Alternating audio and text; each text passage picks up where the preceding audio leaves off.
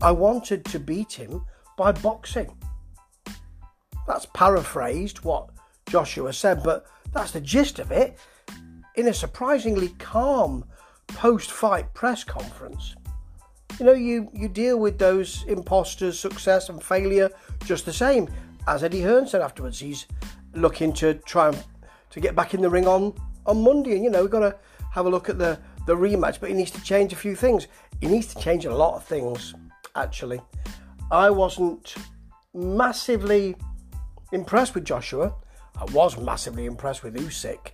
You know, Joshua was weighed in at a stone heavier, and so we'll want to sit back on those punches and wing them in and get Usyk out of there. But Usyk, his movement all through was just fantastic. It was a great fight. It was a close fight until the later rounds. And Usyk's got a great engine and can continue to fight.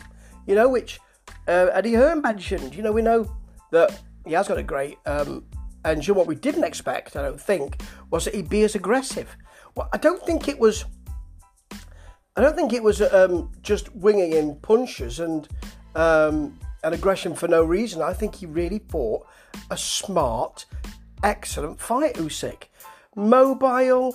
Joshua looked a bit flat footed from the beginning, to be honest. Right in the first round, Usyk's dancing around him. There's lots of in and out in that second round, you know. Joshua didn't look in it, to be honest. You know, he Usyk was dictating the pace of this fight, which was I want it to be faster. You know, he was, was on the back foot, skipping around him off that back foot. More movement than I've seen in a heavyweight fight for a long time. We know that Usyk's been a cruiser, and so he will be faster, but didn't expect him to be that fast. Picked his punches beautifully.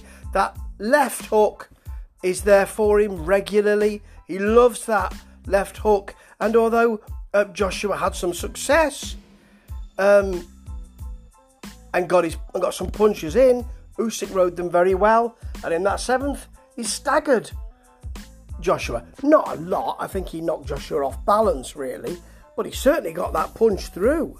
You know, got caught with an uppercut late on, did Joshua in the eighth.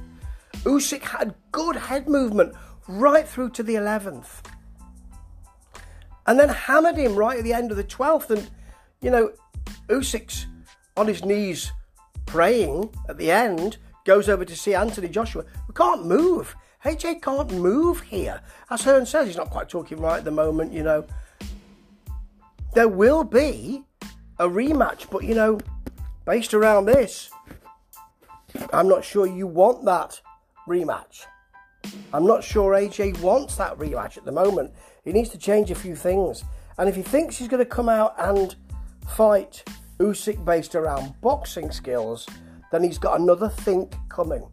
Because couldn't do it last night, and I'm not sure he'll be able to do it again. He needs to be a completely different fighter to fight Usyk in the way that he wants to fight him. That was a great fight. And afterwards, you know, when it was announced, should I say, after the fight, um, Joshua, he, he, he's, when, it, when it was announced, his lips pursed up to say, "Oh, that's a bit surprising." And maybe a unanimous decision was surprising, but not when you saw Usyk's punch selection, movement, dictating the fight, coming off the counter so well. Great fight, really well fought from Usyk. Made Joshua look a little bit one dimensional, but that's what great fighters who fight well on the night can do. That's what boxing can be. Can't wait for that rematch.